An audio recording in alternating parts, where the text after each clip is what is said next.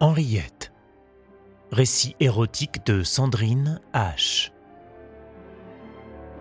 Le récit de Charles ou l'école des maris. Le lendemain, Henriette et son mari étaient convoqués chez un notaire de Paris. Maître Lévy, rue des Rosiers, Paris 4e, leur fit signer un acte de donation dont ils étaient les bénéficiaires, à parts égales. Le donateur restait anonyme. Le jeune couple se trouva donc propriétaire légitime d'une maison de maître avec jardins et dépendances, touchant aux rives du fleuve, sise au lieu dit Beau Soleil, à Bernières, près de Nogent-sur-Seine. Pour éviter les commérages, le vieil oncle mourant de Paris était maintenant censé, après son décès, avoir légué à sa petite nièce ce bien nouvellement et secrètement acquis. Pour ses parents, Henriette inventerait autre chose, une affaire notariale quelconque, complexe et plausible. Dans le train du retour, Henriette fit promettre à son mari de tout lui raconter. Il ne fallait en aucun cas qu'elle ignore quoi que ce soit. Tu dois tout me dire, Charles. Il faut que nous entrions dans cette maison, unis l'un à l'autre, plus fort que jamais. Charles promit. Puis il se carra au fond de sa banquette, silencieux, il devait chercher, le pauvre chéri, comment tourner son récit sans trop heurter son épouse. Je veux tout entendre, maintenant, mon amour. Après tout ce que nous venons de vivre, argua-t-elle. Charles eut un sourire emprunté et retomba dans son silence gêné.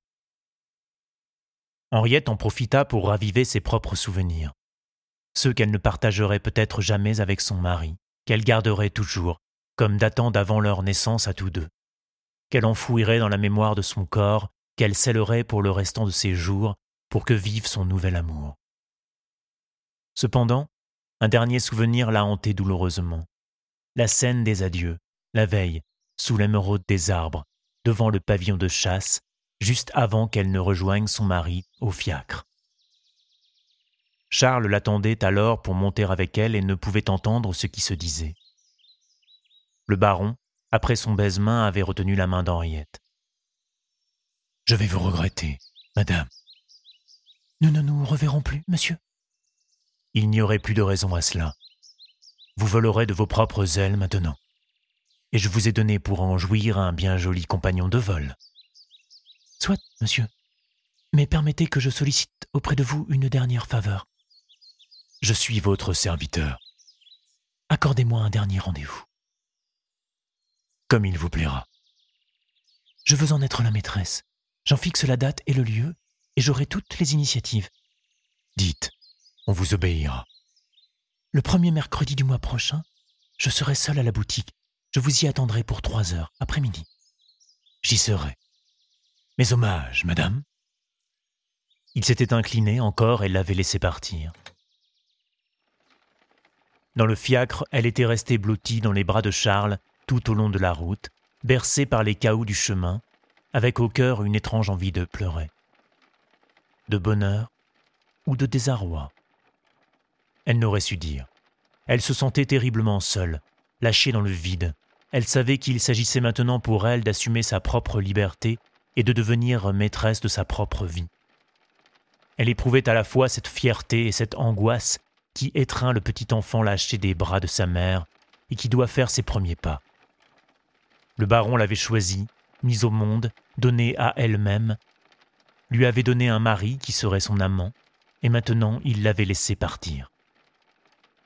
Cela faisait à peine un an que ce bel inconnu était entré dans la boutique de Madame Mercier, de Mercier et Mercier mode ses chapeaux. Il avait fait dans le ciel sa course comme un astre sa révolution. A-t-on le droit de faire cela aux gens? A-t-on le droit de les abandonner après les avoir si bien apprivoisés? Sans doute, puisque c'était ainsi qu'il le fallait, qu'il le fallait pour elle, parce qu'il l'avait éveillée, qu'il l'avait élue entre mille, avec quelques autres sans doute, et d'autres qui viendraient encore, sûrement. Et s'il l'avait aimée d'amour? Non. On ne posait pas de telles questions. Charles était l'amour. Charles était la vie qu'il fallait accomplir. Alors, chut, tais-toi ma peine. Tu reverras ton inconnu une fois encore, et tu le laisseras partir comme il se doit.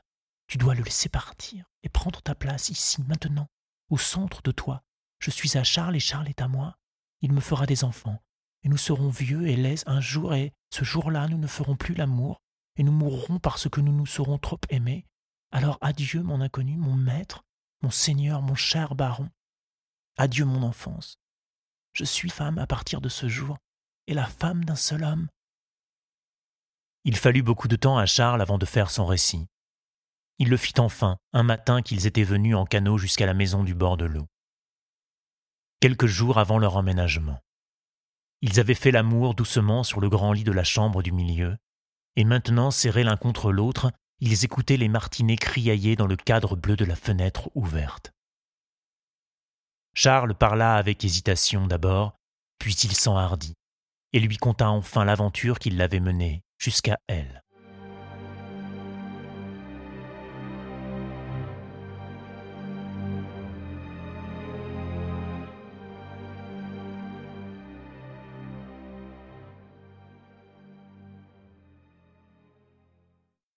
Il est arrivé un matin, il a demandé à voir Maître Loiseau. Il voulait acquérir une maison dans la région et souhaitait connaître les propriétés que nous avions en vente à l'étude. Il voulait visiter. Il avait un fiacre et pouvait conduire le jeune clerc qu'on mettrait à sa disposition. Quand Maître Loiseau nous a présenté, il m'a choisi aussitôt. Tu comprends? Je ne pouvais pas me douter. Te douter de quoi? De ce qui arriverait. Que s'est-il passé? Au début, tout se passait normalement. J'avais les clés des trois ou quatre maisons à visiter, nous en avons visité deux. Il était très aimable, très intéressé. Il semblait très riche, parlait de rénovation, d'aménagement. Il me posait des questions, d'abord, elles ne concernaient que les ventes, et puis, petit à petit, elles devenaient personnelles. Mon métier, mes ambitions, mes loisirs, ma vie. Marié, heureux. Il avait un regard si intense, si. Comment te dire hypnotisant. Oui, c'est tout à fait cela. J'étais pris dans son regard, je me suis mis à parler, parler, parler. Le canotage, la scène, la lumière, et l'odeur, pas la même au milieu du fleuve que sur les bords, tu sais, quand tu es au milieu comme sur le dos d'un gros poisson d'eau douce, une baleine d'eau épaisse et lisse qui te porte et t'entraîne et qui sent les graviers, la mousse et les grosses pierres, hein, que tu sens la force de l'eau et que tu lui résistes, que tu pénètres la chair de l'eau, que tu la blesses et qu'elle te répond, par un grand coup dans la rame qu'elle fait comme une caresse mais avec de la menace. Tu vois C'est comme un corps, mais tu ne sais pas si c'est doux ou si c'est trop puissant pour toi. C'est amusant. C'est peut-être une femme et elle t'aime, ou c'est peut-être un homme qui t'aime aussi, mais qui va te prendre et te serrer trop fort, t'écraser, et que tu aimes aussi. Charles, tu lui as dit tout cela? Ou, ou pire, j'étais envoûté, je te dis. Et alors? Alors, il a voulu voir les bords de Seine. Il a dit que nous pouvions louer un canot. J'ai dit quand même, maître l'oiseau. Il a répondu c'est moi le client. Nous sommes montés dans le canot. J'ai pris les rames et il m'a laissé ramer. Il m'a regardé tout ce temps. Au début, je n'ai guère voulu penser, mais après, j'ai commencé à me sentir gêné. Son regard m'aspirait et en même temps, c'était très doux. Je ne sais pas expliquer. Je comprends. Soudain, j'ai pensé il faut rentrer. J'ai remonté le courant à toute vitesse et nous sommes revenus au ponton des locations. J'avais senti un danger de je ne sais quoi. Pourtant, il me restait comme un regret. Nous sommes remontés dans le fiacre et c'est là que ça n'a plus été. C'est-à-dire C'est là qu'il m'a. Quoi? Il t'a. Quoi? Il est venu se placer à côté de moi, tous ses gestes étaient fluides et sûrs comme de l'eau, maîtrisés comme ceux d'un chat. Et beau. Oh. Vif et calme, tu vois? Très bien. Il s'est mis tout contre moi à me toucher. J'étais dans ses yeux, je n'avais plus de force. J'avais voulu ramer trop vite et maintenant je n'avais plus rien de reste. Ou bien c'était sa force à lui qui était trop grande, ou alors il m'avait jeté un sort. Il avait un parfum que j'aimais. C'était cela, ou alors c'était sa voix, je ne sais pas, Henriette. Il s'est approché et je n'ai pas bougé, pas d'un millimètre. J'avais même envie qu'il s'approche. Je me disais, je lui casse la figure, et en même temps je ne faisais rien. Il a mis sa main gantée dans mes cheveux, derrière la nuque, il en a pris une poignée et il m'a attiré à lui. et moi, je ne respirais plus et. Et. Pourtant, je savais ce qu'il allait faire. Et je l'ai laissé faire. Il m'a embrassé sur la bouche. Et j'en avais envie. Il a pris ma bouche et il y a mis la langue. Et c'était comme l'eau de la Seine. Dangereux et vraiment bon. Je n'ai même pas pensé à toi à ce moment-là. Je n'ai même pas pensé à penser à toi. Peut-être que si j'y avais pensé, il ne se serait rien passé. Mais c'était trop tard, il a dit Je vous raccompagne à l'étude, nous continuerons les visites plus tard. C'est quand il m'a déposé que j'ai commencé à trembler. Je ne comprenais même plus ce que me disait le notaire. À la fin de la journée, je n'avais pas osé rentrer, je suis resté à marcher, marcher je ne sais où, je suis rentré tard. Je devais avoir l'air d'un fou. Je me souviens très bien. Tu as pleuré dans mes bras, j'ai eu très peur. Pardonne-moi. Pardonne-moi. Ce n'est pas ce n'est même pas la peine de le demander, je te pardonne tout ce que tu as fait. Tout. N'oublie pas que c'est grâce à tout cela qu'aujourd'hui je t'aime si fort. Oh, Henriette, tu ne pourras jamais m'aimer aussi fort que je t'aime. Continue. Que s'est-il passé ensuite? Il est revenu, deux jours plus tard. Il m'a demandé. Maître Loiseau m'a laissé partir avec lui. J'aurais voulu dire non, et comment aurais-je pu? Il avait l'air d'un monsieur si bien comme il faut. Le notaire en était mordu, je suis remonté dans le fiacre. Nous avons visité une maison, mais moi j'étais tout étourdi, je bafouillais. Je ne savais plus ni ma gauche ni ma droite. Cela n'a pas duré longtemps. Il a dit que celle-ci ne convenait pas, qu'il fallait réfléchir, et puis, dans le fiacre, il m'a regardé dans les yeux et il a dit C'est tout réfléchi, viens là, mon petit. C'est tout réfléchi, viens là, mon petit. Je n'ai pas compris. Mais lui, il m'a dit Il faut me faire confiance. Il faut me faire confiance. Pourquoi tu souris, Henriette? Pour rien. Continue. Il m'a embrassé, encore, mais en même temps il passait ses mains partout. Il m'a caressé la poitrine, le ventre, sur le tissu ou sur la peau. Les deux, je crois. De toute façon, il a fini par prendre mon sexe dans sa main. Et moi, comme un imbécile, je bondais comme un âne. J'avais ma bouche prise dans la sienne et mon sexe dans sa main. C'était à devenir dément. Je devais rouler de ses yeux et je respirais comme une locomotive. Je me suis senti perdu, tout petit, ridicule. Mais mon Dieu, comme j'en avais envie. Une envie à hurler, il me caressait. Cela faisait un bruit fou dans ma tête, c'était doux, nouveau. Ce n'était pas moi et ce n'était pas toi, cela n'avait rien à voir, c'était comme la scène quand le courant est trop fort, que tu te laisses porter et que le courant t'entraîne que tu regardes le fil de l'eau et le ciel défiler, la lumière faire des auréoles sur la peau de serpent de l'eau. Tu voudrais crier ta joie aux arbres qui te regardent passer à plein poumon, tu comprends? Oh, oui. Et j'ai senti que cela montait.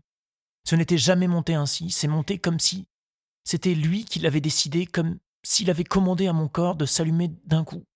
Tout tendu, j'étais. C'est venu des couilles, du ventre, c'est passé en dedans, comme la lave d'un volcan et tout a explosé plus que tout. J'ai crié vraiment sans contrôler, j'ai seulement entendu que je criais et mon cri m'a fait crier plus fort encore. Il m'a donné un mouchoir pour que je m'essuie. J'avais envie de pleurer, il y avait comme des sanglots à l'intérieur, mais je n'osais plus faire un bruit et. Et imagine-toi, quand il m'a tendu son mouchoir, j'ai dit merci. Merci. Pas de quoi, tout le plaisir était pour moi. Et lui m'a répondu pas de quoi, tout le plaisir était pour moi. Il avait l'air si élégant, si aristocrate, si raffiné, j'ai cru que j'avais rêvé. Il m'a demandé quand je retournerais canoter.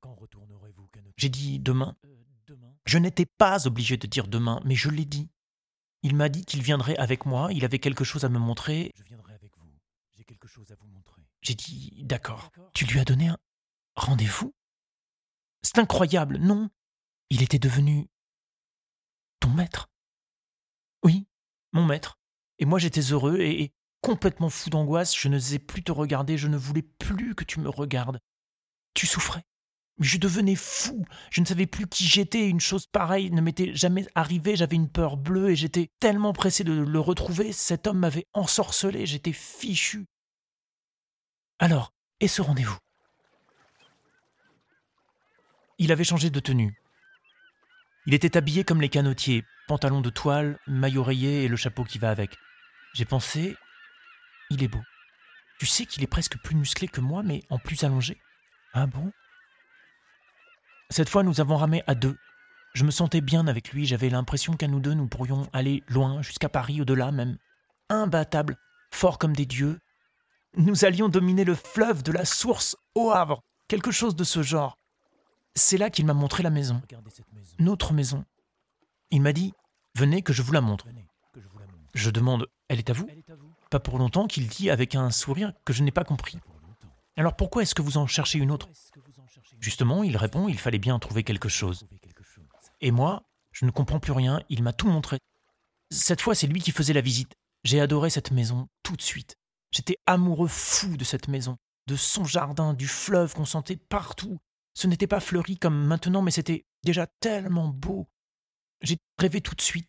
Sais-tu que je me sentais invincible? J'étais le roi du monde avec ce bonhomme, avec moi, qui me parlait comme un prince, qui était beau comme un astre et qui commandait comme un chef. Nous avons tout vu, de la cave au grenier, et puis il m'a montré, au bout du jardin, la remise, que je n'avais pas vue en arrivant. Dedans, il y avait deux canaux. J'ai dit mince alors, alors là je m'y croyais vraiment. C'est à ce moment-là qu'il m'a poussé violemment contre la paroi du cabanon, dans les toiles d'araignée et les bouts de choses accrochés. Il m'a regardé droit dedans, je voyais ses yeux qui brillaient dans l'ombre, il a juste dit Laisse-toi faire. Ça suffisait. Non de non, ça suffisait. Et moi, je n'étais plus moi-même, j'étais un autre et je me regardais me laisser faire. Il m'a baissé le pantalon, il s'est accroupi devant moi, et là...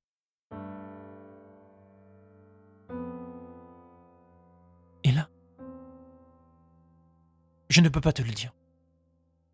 Dis. Non. Dis-le ou je te griffe.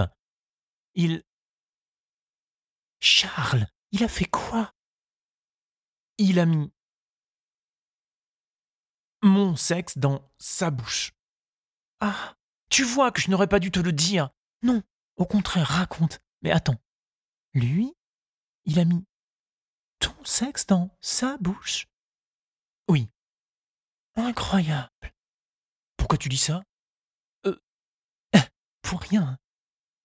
Continue. C'était. Oui. Je ne pourrais pas expliquer. Tu as jamais. Plus que cela.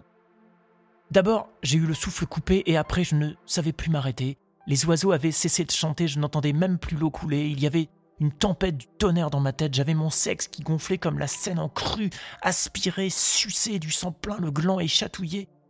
Plus il y allait, plus c'était dément. J'étais tendu comme une corde de halage, il m'avait pris en entier. J'étais pris tout entier dans sa bouche, sur sa langue, dans sa gorge.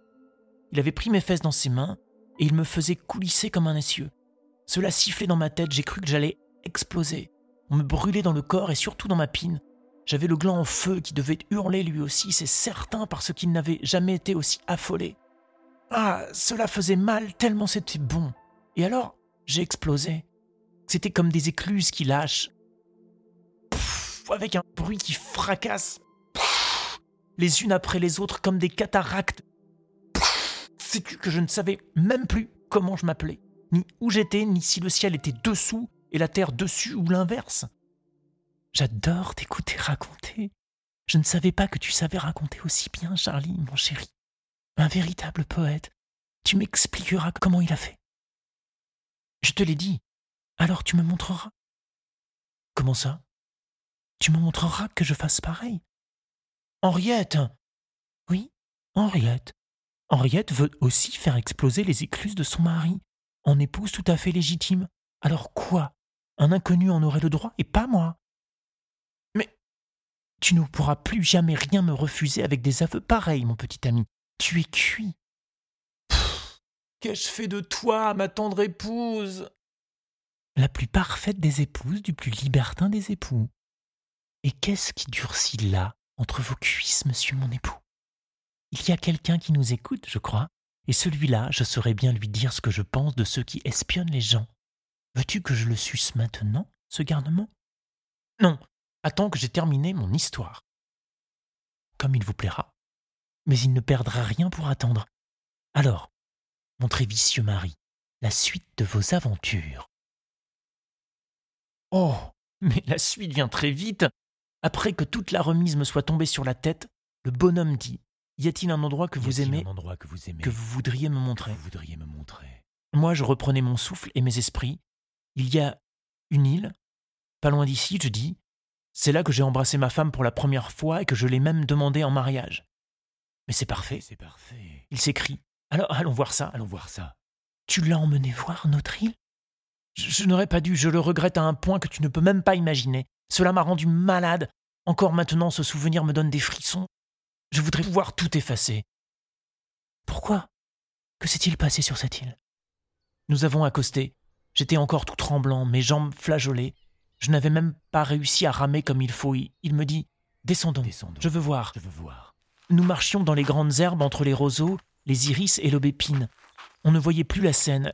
Là, il me fait un croche-pied, je tombe, il me tombe dessus et nous voilà partis à rouler et à nous débattre comme des lutteurs. Cette fois, j'avais envie de lui montrer ma force. Je me démenais comme un beau diable et j'avais le dessus parfois. Je serrais les dents et j'y mettais toute ma force, mais j'avais l'impression qu'il était plus fort que moi. Ou plutôt, qu'il avait plus envie de gagner que moi. Personne ne disait rien, nous luttions en silence et puis nous avons commencé à grogner et à rire. Nous avons joué comme cela longtemps, comme de jeunes félins, comme deux vieux camarades amusés, enchantés d'être ensemble. J'étais heureux comme un gosse, même quand je recevais des coups, même sur le nez, je riais. Il y riait. Copain comme cochon. À un moment, il m'a vraiment retourné sur le, le ventre, les bras dans le dos, je ne pouvais plus bouger. Il m'a tenu ainsi longuement immobilisé sous lui. Je ne résistais plus et je sentais son souffle content contre mon oreille. Maintenant, Charlie, Maintenant, Charlie, il a dit Je vais je t'enculer. vais t'enculer.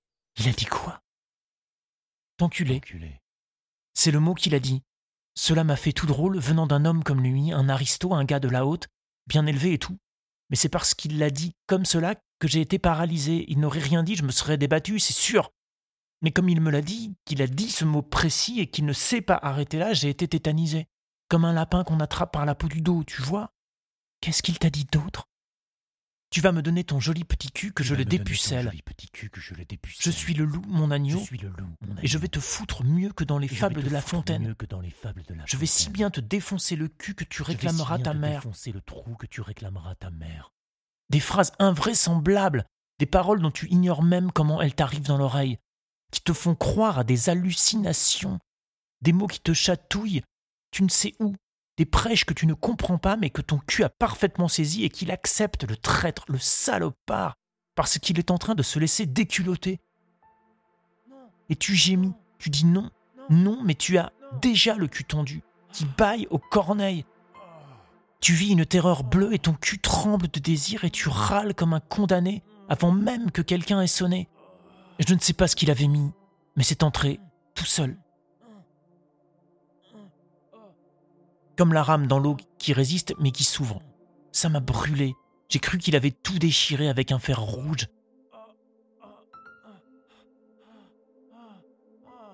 J'ai beuglé à m'érafler la gorge.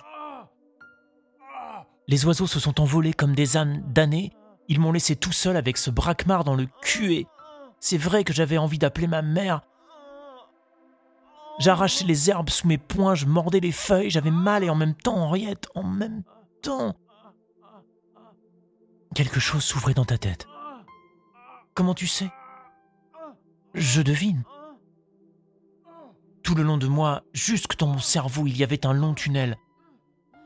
Avec de la lumière, je sentais mes couilles toutes recroquevillées et mon sexe qui commençait à se réveiller. Le salaud, lui aussi était de mèche. Allez, mon taureau, danse a dit le picador derrière moi. Tu parles d'une danse. Le toréador donnait le rythme. Il me secouait comme une baratte. Sous moi, l'île faisait des vagues. Elle flottait, et tanguait, et chavirait. Il a pris ma pine dans sa main. Il me branlait et m'enculait au même rythme. Je ne comprenais pas pourquoi je n'étais pas encore mort. Je saignais encore du nez, souvenir de notre joute. Je bavais, je chialais, j'appelais tous les saints, les dieux de la terre et ma mère. Et toi, Henriette, tu m'avais abandonné. J'étais livré au diable et puis plus rien ne pouvait me sauver. J'ai joui comme un salaud, le plus beau, le plus magnifique des plus grands salauds de l'univers. J'en avais encore jusque sur le front. Qu'est-ce qui t'arrive, Henriette? Pourquoi j'ai mis tu ainsi? Je crois que j'ai un peu joui aussi. Là, comme ça, sans moi. Si, avec toi, en t'écoutant parler. J'ai joui avec toi. Justement, Charles, tu ne crois pas qu'on devrait arrêter là et passer à autre chose? On pourrait peut-être passer de la théorie à la pratique.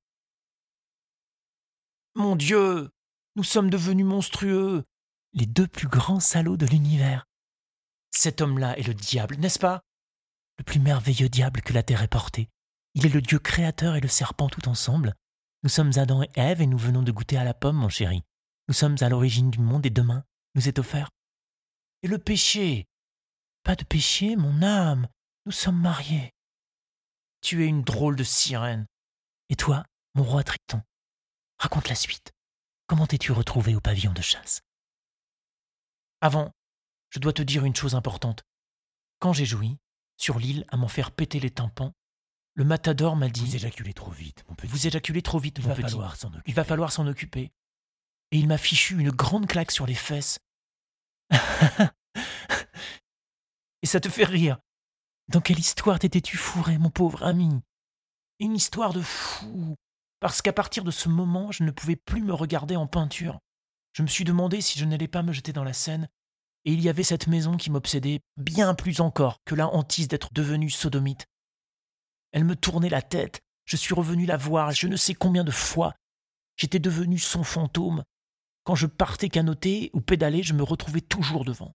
J'errais dans le jardin, dans les pièces de la maison, je reniflais partout. Elle m'appelait. Mais moi, je n'étais qu'un pauvre air. Je ne supportais plus rien, surtout pas moi et toi, qui me regardais sans cesse. J'avais honte. Et pourtant, souvent, je repensais aux plaisirs incroyables que j'avais éprouvés avec cet homme. C'était plus fort que tout ce que j'avais vécu. L'amour avec toi, ce n'était pas pareil, c'était tout doux, tout calme, réconfortant, rassurant. Avec lui, c'était violent, brutal, immense, dangereux.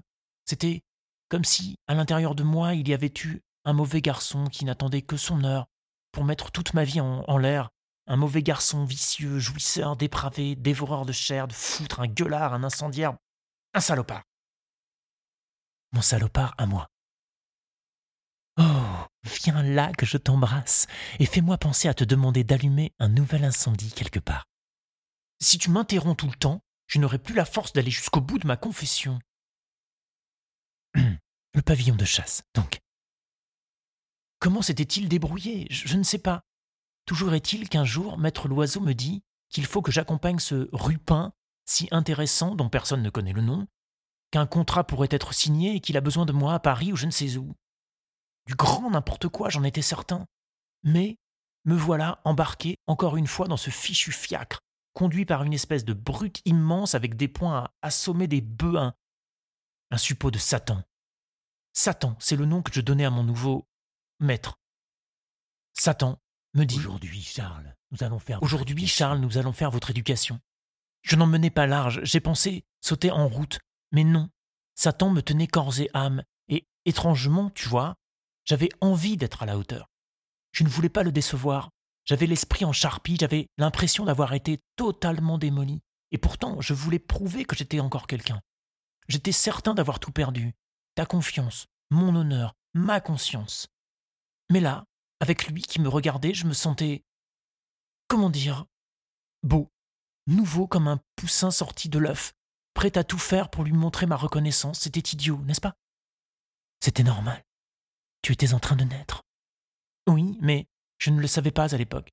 J'ignorais où il voulait en venir. Je croyais que j'étais perdu, souillé, dominé par un être démoniaque qui avait fait de moi sa chose consentante et reconnaissante et qui m'avait donné de la lumière juste avant que je meure.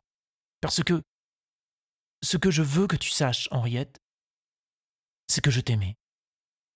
C'est toi que je désirais, toi que je voulais tenir dans mes bras, toi, avec ton corps de femme, ta gorge, tes hanches, ta fraîcheur, ta douceur, ton parfum, ton rire, ta démarche, tes toilettes élégantes, ton chapeau du dimanche, tes petites bottines, tes petites mains et tes cheveux que tu brosses le soir. Toi. Je savais pertinemment que je n'étais pas devenu pédéraste, que les hommes ne m'intéressaient pas, que c'étaient les femmes et toi, surtout toi. Et pourtant, avec cet homme-là, j'étais attiré par te- l'inconnu. C'était toi, l'inconnu. Oui, je ne le comprends que maintenant, mais tu conçois que j'ai cru devenir fou. Je l'avais compris. Et c'est pourquoi j'étais prêt à tout pour te sauver. Et tu m'as sauvé. Oh ma chérie, comme je t'aime. Attends, Qu'est-il arrivé au pavillon de chasse? Le pire. Je t'épargne les détails parce que là, c'est trop pornographique. Voilà. D'abord, il m'a fait me masturber pour que je contrôle ma jouissance. Puis il a fait venir Edgar. Mon pauvre mari. Non, ne te moque pas de moi, c'était horrible. Je n'en doute pas. J'ai cru que j'allais être handicapé à vie, et en même temps, il fallait que je me contrôle encore, et pour corser le tout, ils s'y sont mis ensemble. Le gourdin du cyclope dans mon cul, et ma pauvre pine extasiée dans la bouche de Satan. Je ne savais plus rien maîtriser, je me faisais engueuler comme le dernier des misérables. Alors le démon en personne a dit On arrête pour aujourd'hui. On arrête pour aujourd'hui, on reprendra la leçon une prochaine fois. Et cette fois, je veux une conduite Et cette fois, je veux une conduite irréprochable. J'étais une loque quand ils m'ont ramené chez moi. En même temps, j'avais été tellement bien maté que j'étais presque en paix avec moi-même. Mais aussitôt que tu m'as regardé avec tes yeux d'épouse fidèle et irréprochable, je crois que j'ai eu presque envie de te gifler. Je préférerais qu'on essaie la fessée. Henriette Eh bien, alors, pourquoi pas? Il y a une mauvaise fille en toi, ma femme. Oui, mais elle ne pourra plus jamais faire peur au méchant garçon qui est en toi, mon homme. Tu as raison. Nous punirons donc bientôt cette méchante fille-là. À la bonne heure. Bon, et la seconde fois, avez-vous fait des progrès? Beaucoup. Mais je m'étais entraîné. Quand tu me croyais en canot ou à bicyclette, c'est qu'en fait, j'allais me fourrer dans un coin pour muscler un endroit qu'il est interdit de nommer devant les honnêtes dames. Et devant les coquines? Ah, celles-là, on ne leur en parle pas, on le leur montre. Oh, monsieur, cachez-le vite. Tenez, il y a ici juste là. Une cachette appropriée. Je crois que je ne vais plus pouvoir résister. Une dernière question. Auparavant, mon galant ami, à quel moment ton Satan t'a-t-il proposé son contrat? La deuxième fois, au pavillon de chasse, quand il a pu constater mes progrès, il a dit Bon, je crois, que, vous êtes prêt à parfaire votre apprentissage. Dimanche, prochain, vous amènerez votre femme ici. Je lui ai mis un coup de poing dans le ventre. Quoi? Mon poing, dans le ventre. Tu as frappé mon. ton. Satan Ton maître Cet homme-là Charles? Oh Charles? Mais je n'ai pas pu continuer. Edgar m'avait ceinturé. Sinon, je crois que je l'aurais tué. Il a repris son souffle, tranquillement et calmement, avec sa belle voix grave, il a répété Vous, accompagnerez votre épouse ici. Vous n'avez pas le choix, Charles. Ce sera la dernière étape de votre enseignement. Après, ce sera fini. Et si vous êtes bien sage et bien obéissant, et si votre épouse se tient correctement, alors vous aurez cette maison du bord de l'eau que vous aimez tant. J'étais anéanti. Je n'avais plus aucune réaction. Cette maison, c'était mon rêve. Je n'avais plus qu'elle dans la tête, cette maison avec toi dedans. J'étais tellement malade qu'ils ont tenu à me raccompagner jusque devant chez moi. Ils ont même attendu que je monte. Quand tu m'as surpris en train de me taper la tête contre les murs, j'ai vraiment décidé de mettre fin à mes jours. J'ai pris un canot, j'ai emporté une grosse pierre avec moi, j'ai préparé la corde et je me suis retrouvé au milieu du fleuve, là où le bras est le plus large et où le courant est le plus traître. Mais quelque chose m'a retenu, toi peut-être, sûrement toi. Maintenant j'en suis certain c'était toi. Je suis revenu ici à la maison du bord de l'eau et j'ai pleuré comme une fontaine. J'ai attendu la nuit. Et quand je suis rentré me coucher près de toi, tu m'as dit ce que je n'aurais jamais espéré entendre. Tu as dit les mots, les vrais mots, et j'ai pensé, je ne suis pas encore mort. Non, parce que ce dimanche-là allait être le jour de notre naissance. Mon amour.